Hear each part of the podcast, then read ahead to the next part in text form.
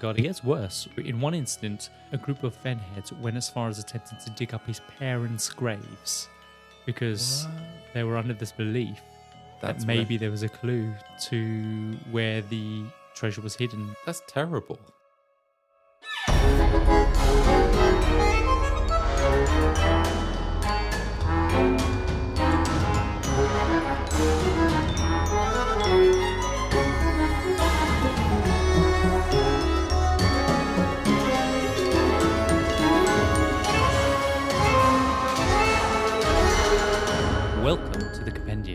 Assembly of mysteries uncovered, treasures hidden, and the adventure waiting in the heart of nature's mystique.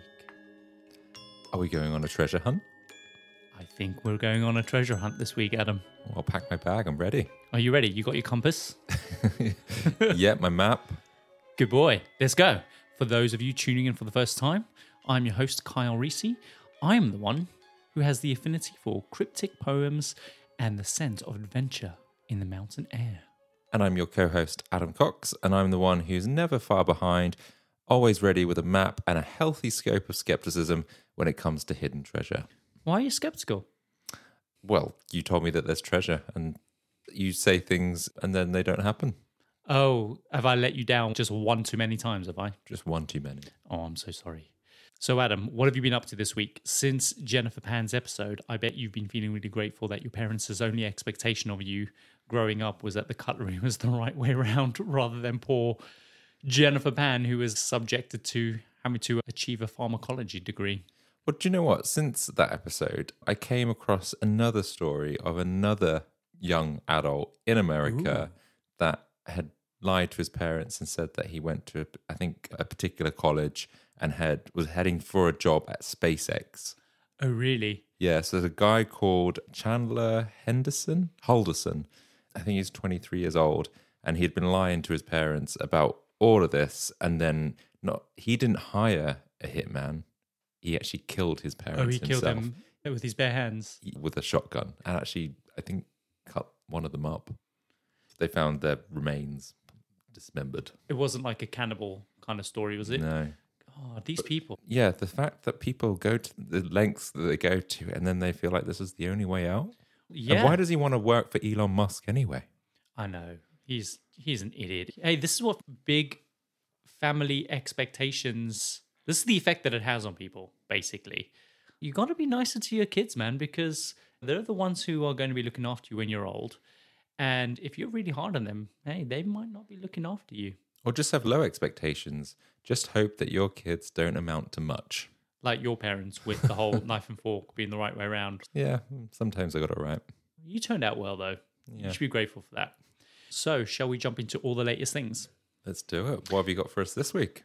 So uh, the well, actually, real quick one first of all. So I found this article on this website called Healthline, all about the seven best hangover cures agreed by scientists. And guess what number one was? Don't drink. Limit your alcohol. I knew it. That is not a cure. I know, a right? preventative measure. anyway, have you ever heard of an American TV show called Family Feud that's hosted by Steve Harvey? Is that not Family Fortunes? Oh, I don't know. Is that a British TV show? Because I might not be familiar with it. Yeah, wasn't it Les Dennis? I can't remember. But it's where you have two families either side, and mm-hmm. survey said, and there's points on the board. Yes, that's exactly it. Yeah. Wow. How Okay. do you not know Family Fortunes? I just never watched British TV shows. In 30 years, you haven't watched. I probably have seen it. We have that board game, the top 10 survey things. What is that board game that we play? Um, yeah, it's kind of like that. What is that board game called? I don't know. Tenor? Anyway. So, yes, Family Feud is obviously a TV game show where two families compete to guess popular responses to survey questions. Now, each round starts with a face off question, and the team that that wins then gets to play the main question at the end. So, an example question might be name something that you might see in the sky. And the top five responses based on survey results would be like airplane, bird, cloud, sun, stars. And the team with the most points by the end of the game goes to play the fast money round for a chance to win cash prizes. Mm-hmm. I'm assuming you're very familiar with this because you're the one who educated me. It's like I'm mansplaining to you now. What- you are. It's I'm, quite insulting. I'm so sorry. it's for those listeners that had no idea what this is. So there's this contestant called Tim Bliefnick, and he is most remembered for his response to Steve Harvey's question, What's the biggest mistake that you've made at a wedding? And Tim replied, Honey, I love you, but saying I do was the biggest mistake that I made.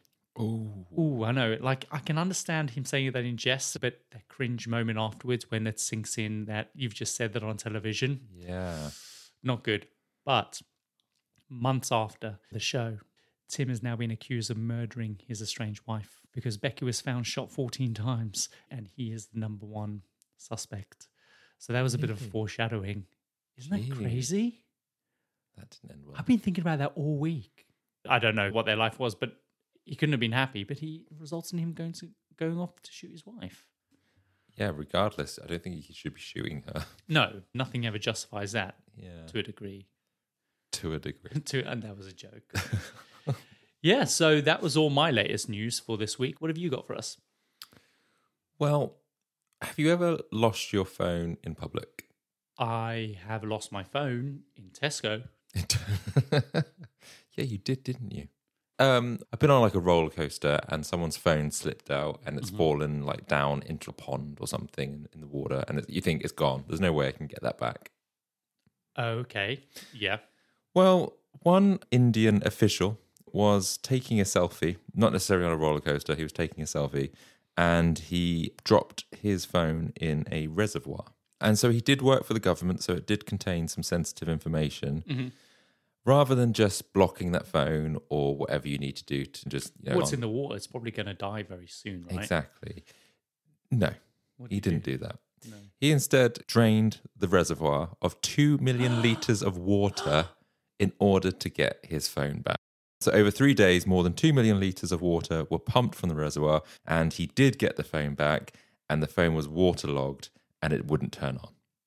So, what a waste of time and money. What an idiot. This is like a prime example of how like power can get to someone's head, right? Mm-hmm. Where they feel entitled to waste government resources draining 2 million liters of water from a reservoir Mhm.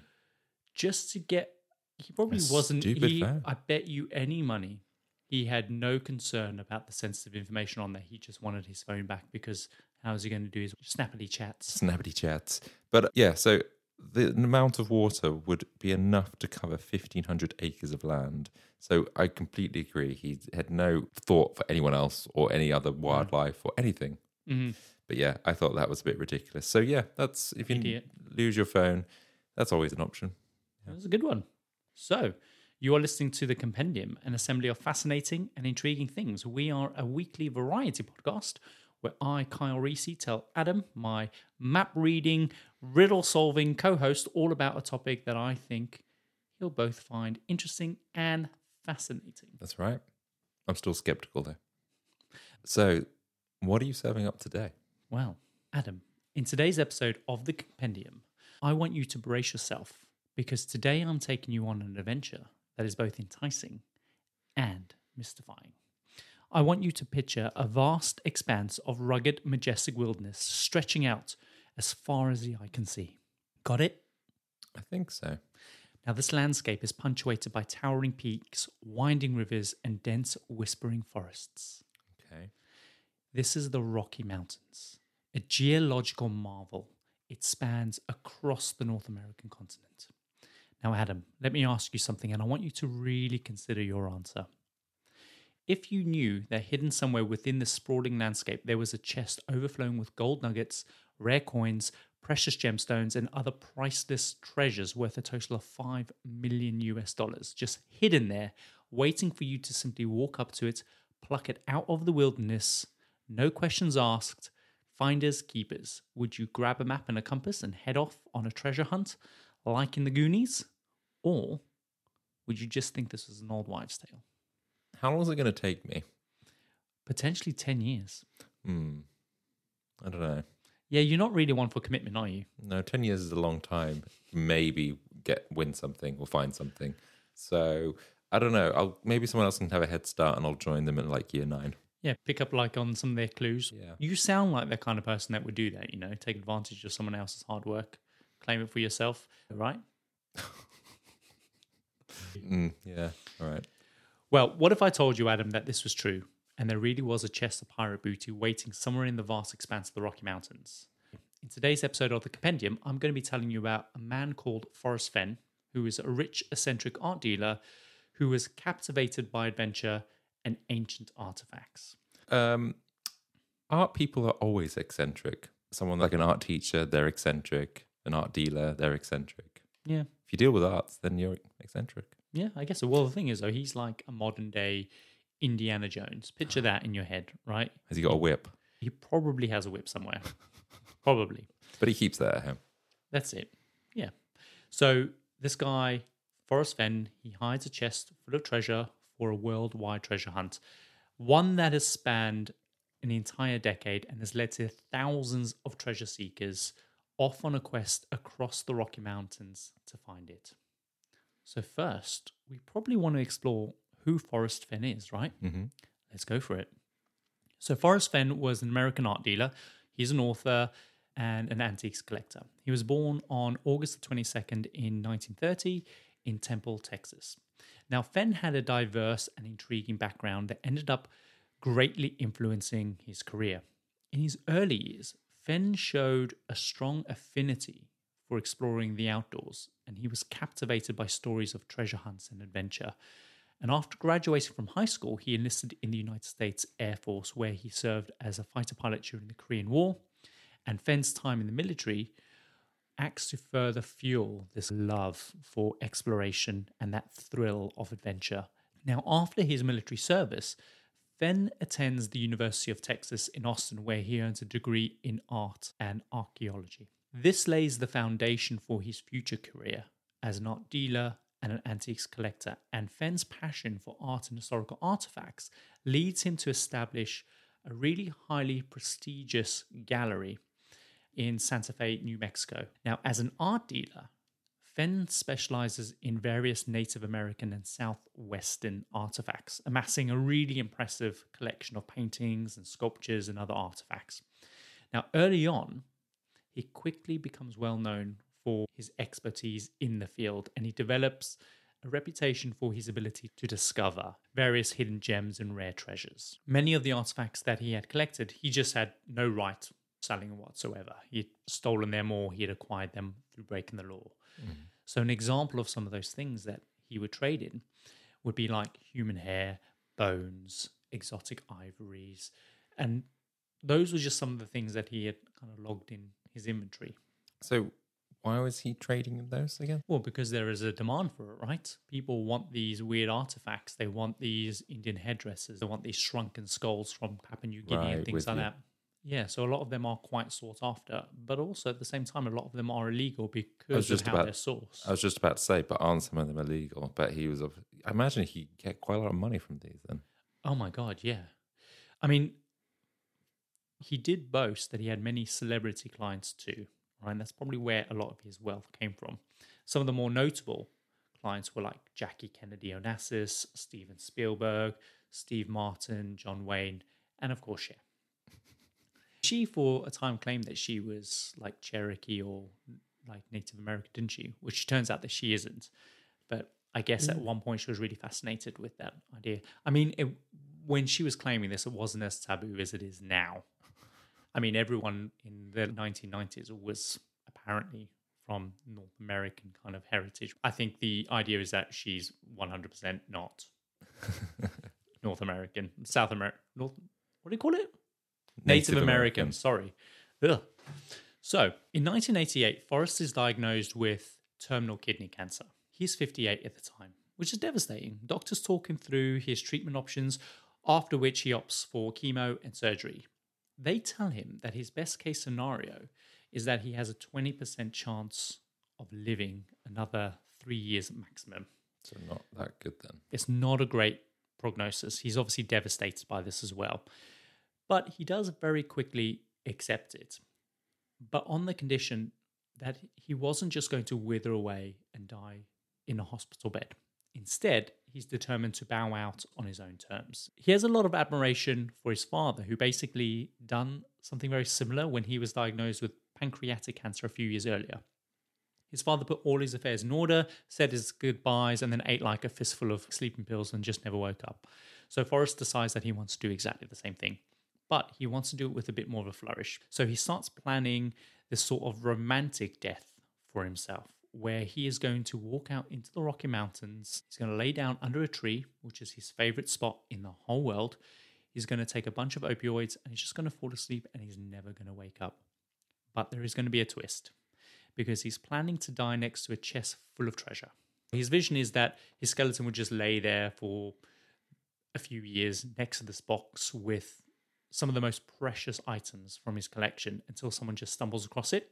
So sorry, that's his chest that he's putting his stuff in. Yeah, so he is going to bring you. his own treasure. So this idea that he wants to go off into the wilderness and die is quite like a scene from Indiana Jones as an old man going, "I'm done."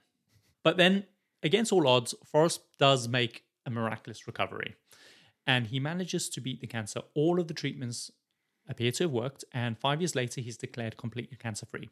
So now there's no need for him to go off wandering into the wilderness to die. He can just continue to live a happy life with his family, which he absolutely does. But because he has spent so much time and effort planning this kind of romantic legacy death, he can't quite give up on the idea of this treasure hunt. So, over the next 20 years, bringing us right up to 2010, mm-hmm. Forrest continues collecting various unique precious items like nuggets of gold, rubies, sapphires, rings, all sorts of things, various artifacts from all around the world. Forrest's aim was to make this collection of things look like literal pirate treasure, mm-hmm. which he plans on then placing into a 12th century bronze box, which itself was extremely valuable on its own. So finally, in 2010, he is getting close to his 80th birthday. He decides that it's finally time to launch the treasure hunt. So Forrest wanders off into the Rocky Mountains National Park and leaves the treasure in the very same special place where he had planned to end his life more than 20 years before. And then, when he's satisfied, he just walks back to the car, chuckles to himself, and then leaves. Forrest never confirms where he buries the treasure, ever. He gets ready to execute the very next stage of his plan. So, a few months later, in 2010, he publishes his memoir titled The Thrill of the Chase. And the memoir is a 271 page biographical account of his own life, which offers glimpses into his personal adventures, his successes, and various challenges that he's faced in his life. Now, in it, Forrest shares his love for the outdoors, describing his deep, soulful connection with nature, particularly the Rocky Mountains. Also, in his memoir, he tells readers that he has hidden a secret treasure somewhere out there and offers a cryptic poem that he claims to contain the clues to where the location of the treasure is. So, we're going to read that poem now. Fancy it? Okay. If everyone listening, get a pen and paper ready. Did you want to read paragraph by paragraph? You take the first one, I'll take the next one. Do paragraph by paragraph. Okay, sure. Great. You go first. As I have gone alone in there, and with my treasures bold, I can keep my secret where, in hint of riches new and old. Begin it where warm waters halt, and take it in the canyon down. Not far, but too far to walk. Put it below the home of Brown. From there it's no place for the meek, the end is ever drawing nigh. There'll be no paddle up your creek, just heavy loads and water high. If you've been wise and found the blaze, look quickly down your quest to cease. But tarry scanned with marvel gaze, just take the chest and go in peace. So why is it that I must go and leave my trove for all to seek? The answers I already know. I've done it tired, and now I'm weak. So hear me all and listen good, your effort will be worth the cold. If you are brave and in the wood, I give you title to the gold. Um, it sound well. At first, I got impression it was near water. Mhm. Uh, then potentially somewhere cold, so maybe high up, but not too high up. And he was he did it when he was tired, so therefore, it, it felt like a journey. Well, I don't know. th- Where is this place? This isn't going to be an exercise on where it is because the reality is, as you'll find out later, we never find out where it is. Did he even hide it? We're going to get into that. Let's put a pin in there. Okay. because that's what we're going to explore, right? But the thoughts I want you to convey are what are your thoughts on the poem? Because it takes him 15 years to write this poem, which, in my opinion, is a poor effort. it doesn't feel like 15 years worth of work. no. And it doesn't sound like the poem that you would find from someone who is really into. He's just an art dealer, though, right? Or Hmm. whatever. So maybe he's not a poet. He might be an eccentric art person, but you know, this isn't. This maybe isn't his, you know, strong suit. That's an amazing response because I think in the end, when people start to realize that actually he isn't this weird, cryptic whiz with words, he's just, as you said, he's just an art dealer who wants a bit of mystique and adventure in his life. It feels like just someone's granddad has gone, "Oh, this will be fun," Mm. and did it, and thinking he was, it was going to be this great big thing, or Mm. bigger than it actually was, or more cryptic than it actually was. Sure. That's it. I think that's on the money, really. Let's carry on. So, Forrest says when he wrote the poem, he wasn't playing any games. The poem is straightforward and each word is deliberate. And that if a person reads the poem over and over again and deciphers the first few clues, he says they will find the treasure, basically. So, back in his memoir, Forrest takes the unconventional route of personally overseeing the publication and distribution of the book to maintain entire control over its contents. So when it's ready to print, he only prints literally a thousand copies, which he then makes available through his own gallery and a few select local bookstores in the area. The thing to point out here, which I think is smart, is that he doesn't sell the books to any of these bookstores. He literally just donates them so that they can just make all the profit. He's got no interest in that side of things. And the reason for this is that he doesn't want to be accused of baiting people into buying his memoir by putting like treasure map. a treasure map into it, which I think also adds to the credibility that it, it has, the story has, and that he genuinely is just looking to kind of like forge a legacy for himself. He's not interested in the money, which I think is sweet. Smart move. So the book is out there, and he now makes a series of announcements through a combination of various interviews in the media, where he tells the world that his great hope for the people will be to inspire them to explore the outdoors, particularly in this age where technology often keeps people indoors and disconnected from nature. So it's a very passionate monologue that he kind of delivers in these interviews. And so finally, at the end, he reveals that he has hidden the treasure chest somewhere in the mountains north of Santa Fe, and that the clues to its whereabouts are in his memoir for people to find. Mhm. He says that with imagination, a good mind, and a little resolve, anyone, like anyone, can find the treasure. Even the old, even if you're a hundred years old, even they can find the treasure, which I think is a pretty big clue, which a lot of people overlook. Like he does yeah. emphasize that anyone can find the treasure. I did get the feeling that it was going to be like a trek to get there, Mm. but now that you've said that, yeah. You- got to remember that he's also hidden the treasure himself at the age of 80 years old. So he hasn't trekked anywhere, he hasn't climbed any mountains. that's true. He's gone ahead, he's probably driven somewhere, he's gotten out of his car, he's walked a short distance, he's probably placed it down, and that's where he's hidden it. Mhm. And I think a lot of people forget that as well. And again, it's because he's this big adventurer. They kind of misinterpret who he is as a human being. And basically, he also says that if you can find it, you can keep it. So Forrest is super proud. He says that this is for every redneck out there with a pickup truck and six kids who's lost his job during the global financial crisis, whose life is lacking adventure. This is for them. Every redneck. Every redneck. Ah, that's good. He's doing it for all the rednecks out there. Yeah. And again, remember 2010. So it is just after the global financial crisis as well. So people are like really down on their luck. And it's his way of lifting up their spirits. I get it. It's like the average Joe, but the fact that he just called out rednecks, I just like you. You guys need this. Get God damn it, Billy Bob. get the memoir and get hunting. Get the shotgun, please. I'm to get me some book. Can you read, Cletus? Well, that's really um offensive Oh, yeah, I'm sorry. for the one redneck listening. So he's doing this for other people, but he's also trying to, of course, as we already discussed, secure his own legacy. At the time, this causes a bit of a stir amongst a small number of people. It takes a couple of years to really build up steam, but by 2012, more and more TV shows start reporting the hunt. This is the point where people start to really become captivated by this notion of hidden treasure just hiding somewhere out there. Some people get really invested. So much so that some people quit their jobs and they move to the Rocky Mountains. They uproot their entire life and they dedicate their entire existence to trying to find this treasure. They quit their jobs on, on the basis that we might find, if he's telling the truth at this point, Mm-hmm. they're just assuming that he is. And he's 80 years old. Mm. What happens if he's got a bit of dementia? What if he forgets where he's oh, where it?" did I, oh, which, was it that tree? Oh, no, it was it that tree? Was it this Yeah. canyon? I don't know. Did I even bring treasure? He might have just brought like his spare pair of socks. He might have done. Yeah. So by 2016, it was estimated that there were about 65,000 people who were on the hunt for this treasure. These are kind of estimates that are based on forum numbers from the different online communities.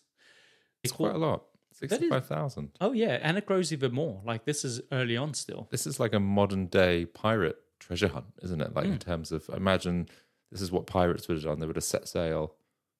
Yeah, but 65,000, right? Can you imagine if there were actual pirates, all the cannons blazing at and killing each other and sinking of ships and wenches. and wenches and Yeah. yeah, all sorts. That's offensive to wenches.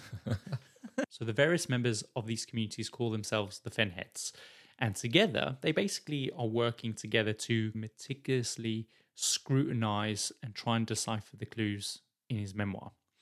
But ultimately, up to this point in time, nobody has managed to find the treasure at all.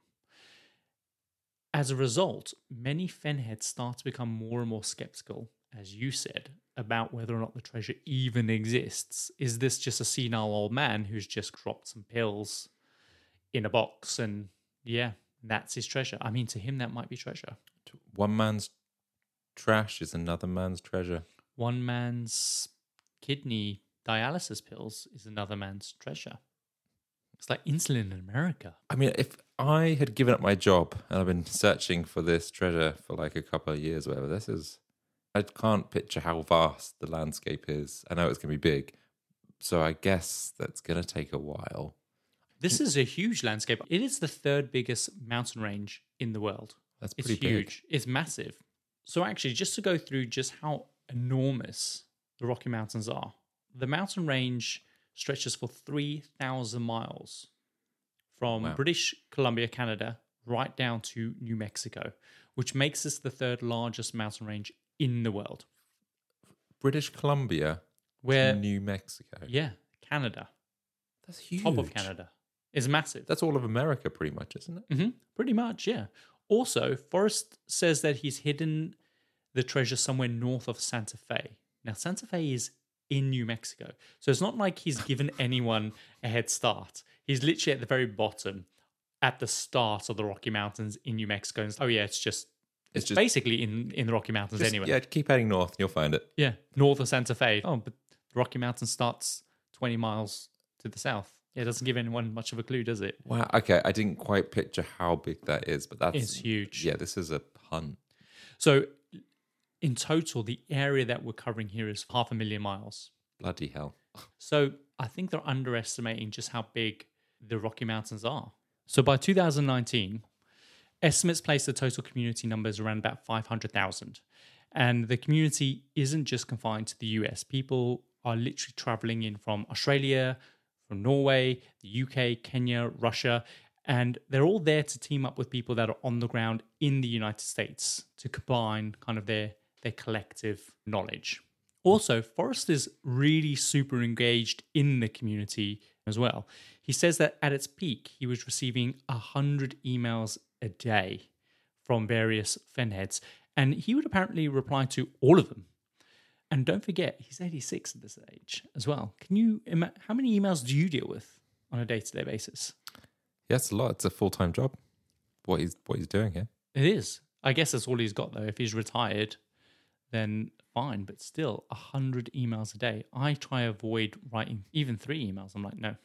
Maybe he's just typing them, going, "You're not even close. Don't Mm-hmm. bother. Go home." Uh, he would also happily meet people, which would sometimes lead to Forrest inviting them to stay with him at his house. Now, at this point, the treasure hunt has very much become his entire purpose in his life. In an interview, he says that he hopes he dies before the treasure is found, because once it's found, then he would like have nothing left. This is pretty much the Oh. only thing that's keeping him going at this moment in time. I remember when I was working at the Oakland Hotel. I was the restaurant manager, and because it was a hotel, they would also serve breakfast in the morning. And they had this old lady, I think her name was Joyce, and she was tasked with just making the breakfast.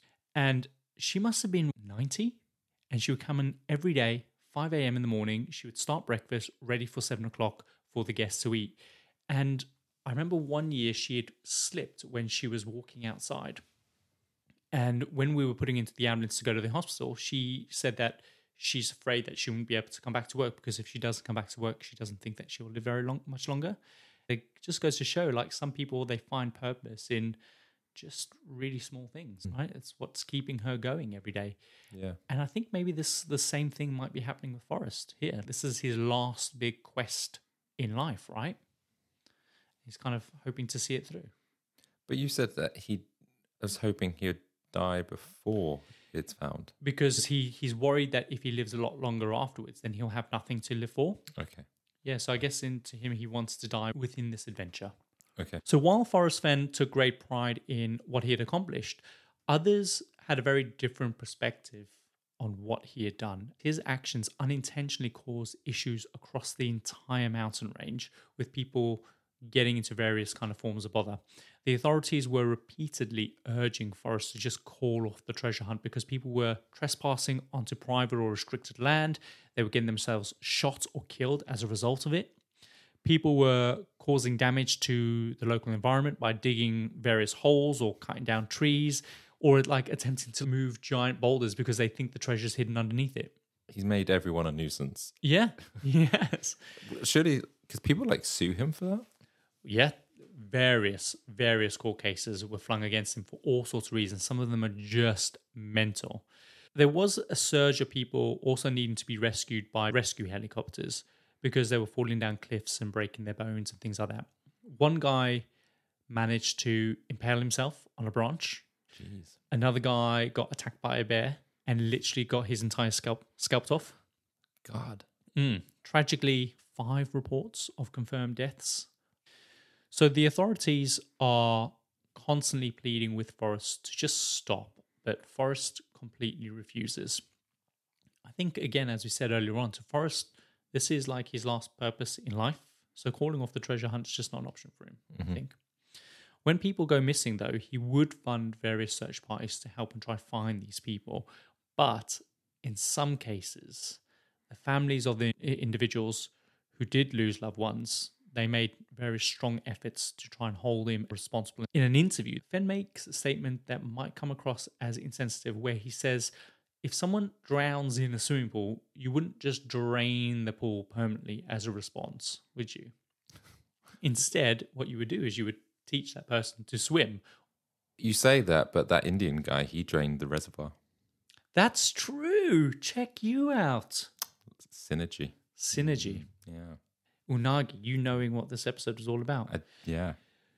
But yeah, but it's true. Like he, he's not responsible for these people getting themselves hurt, right? Forrest never actually accepts any accountability for any of the injuries or deaths, which I personally think is fine. He's not deliberately sending people out into the wilderness to get killed or impaled or to get hurt or scalped by a bear. So eventually he starts giving people a few extra clues to try and reduce the risk level. So he narrows down the search area to just the seven states of the United States and he excludes Canada. He specifically says that the treasure is hidden in an elevation no higher than 5,000 feet above sea level, which basically narrows the search down. He also clarifies that the treasure is not associated with any structures. So this line here so begin where the warm waters halt and take it to the canyon down, not far, but too far to walk. Put it below the home of Brown. Loads of people think for some reason that's some kind of weird toilet or an outhouse or Oh, something. really? I didn't get that. I thought Home of Brown, because it's a capital B, I figured it was That's referencing a place or a person or something like that. Yeah. Something notable. But idiots somehow think it's an outhouse, so they're digging up outhouses. So he's basically having to confirm that it's not a toilet, it's not a physical structure. He did encourage rednecks to do this hunt. So I guess Forrest just gets tired of people just sending him emails asking if shit was involved, I guess. So another clue reveals that the treasure is not hidden in a graveyard. He says that It's also not in Idaho and also not in Utah.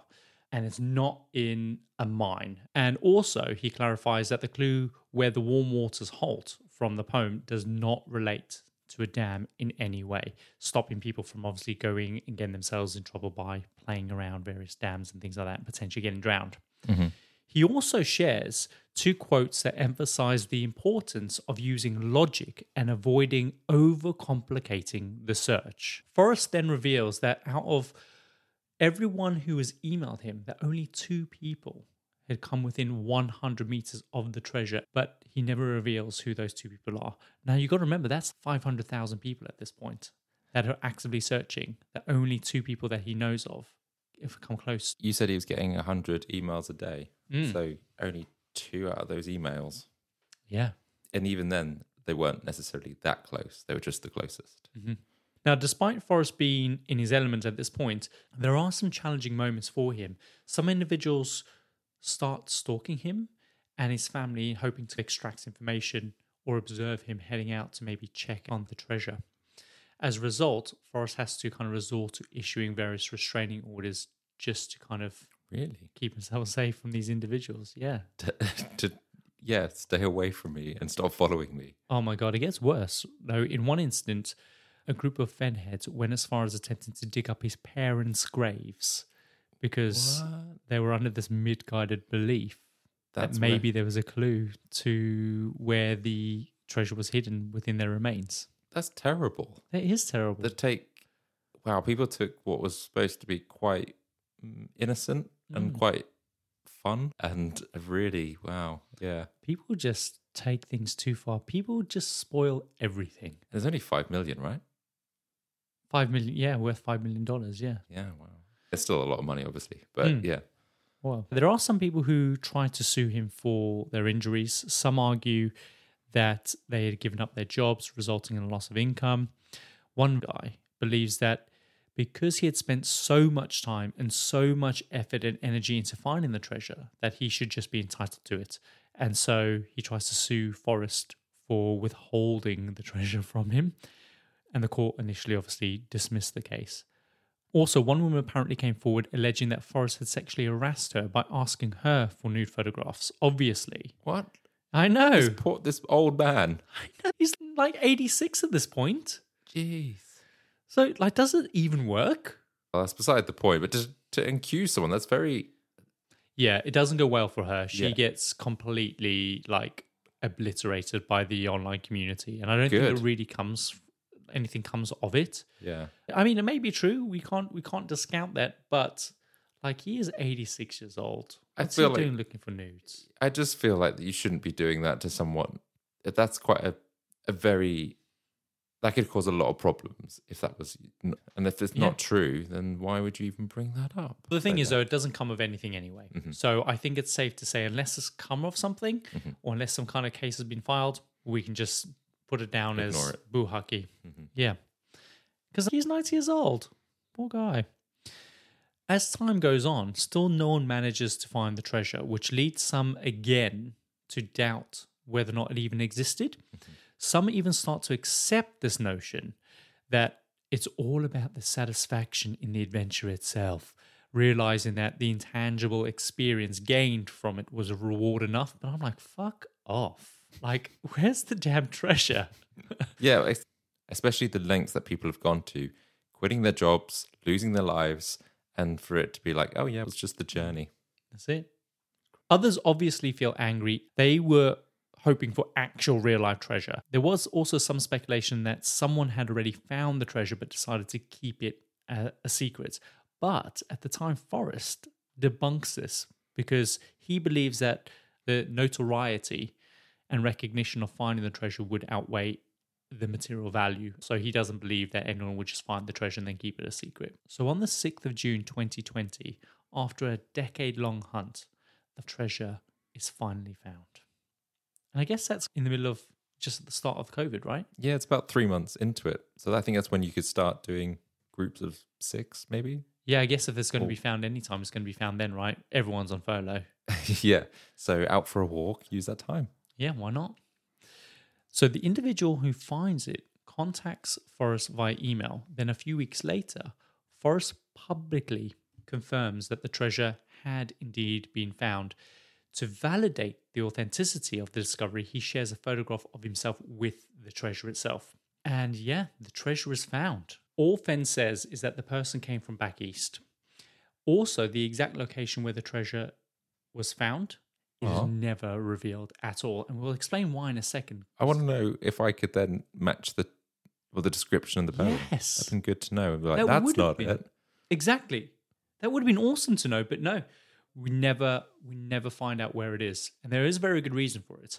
Naturally, this makes people really, really angry. And so people start saying that he told someone where the treasure was hidden to deliberately stop the hunt. Wow, okay. Others also claim that there never was any treasure. Again, we've heard that before. Some people couldn't accept that the treasure hunt was over, thinking that it was just a sneaky trick on him to get people to stop searching. So they just continue looking. But It doesn't make any sense to me. yeah, especially they've been looking for this for ten years, and they're like, "Well, I gave up. Yeah, I Yeah. gave up everything to do this. Mm. I guess people it's hard for people to accept certain things, right? So in July, Forrest reveals that the treasure was found actually in Wyoming, and this is all he's willing to disclose. The reason why he doesn't say the exact location for where the treasure is is because he's really worried that people might start visiting the site as a kind of like a sort of pilgrimage. Because you also got to remember, like this site is really significant to him. This is mm-hmm. where he was going to walk into the wilderness in 1988 and, just take his own life. So Yeah. this is a sacred site to him. Of course, he doesn't want people to know where it is, right? Mhm. We also find out at this point that it's Forrest who is the one who encourages the person who found the treasure to stay anonymous. Apparently, Forrest sharing some of his own experiences having to deal with the crazy morons within the kind of the online community just persuades this guy to want to stay anonymous. I would, I would agree with that. I'd imagine he'd have like death threats, people turning up on his door, wanting to see it, all that Mm. kind of stuff. For sure. And that's exactly what Forrest had to deal with. Mm. People stalking him and all sorts of things. And then a few months later, in September 2020, just two weeks after Forrest turns 90, Forrest Fenn dies, proving that his purpose was essentially done. And yeah, when you said before, that's what was keeping him going. that was what was keeping him going two months after. It's really sad. Mm. After Forrest's death, a Fenhead who had been on the hunt for like literally years, like since the beginning, she's a practicing lawyer. She decides that she's going to file a lawsuit against Forrest Fenn's estate. Essentially, she hopes that this lawsuit will reveal the name of the man who found the treasure. Her plan is to then file a lawsuit against that person because she believes that someone had hacked her phone and her emails and stole various records wi- of where the treasure was hidden. So, like notes that she'd been keeping. Really? Mm. Someone's gone to that extreme? That's what she's claiming. So basically, she believes that the treasure is rightfully hers, which I think is just idiotic. Then did she know where it was then? If she knew where it was, why did she not go out and get it? Yeah. You had all the time. People, What have you been doing? So the guy who finds the treasure knows that this lawsuit is coming up, and he doesn't obviously want to have to deal with the potential fallout for it. Because actually, in America, right, there isn't this kind of no win, no fee thing when it comes to lawsuits. If you someone takes you to court, you have to come up with the money to defend yourself in mm-hmm. court. And he obviously he doesn't want to do that because there's going to be left in debt. So as a result, he just decides to introduce himself to the media before any legal issues could arise. Okay. It turns out that his name is a guy, sorry, it turns out that his name is Jack Stuef. He is a 32 year old medical student from Michigan.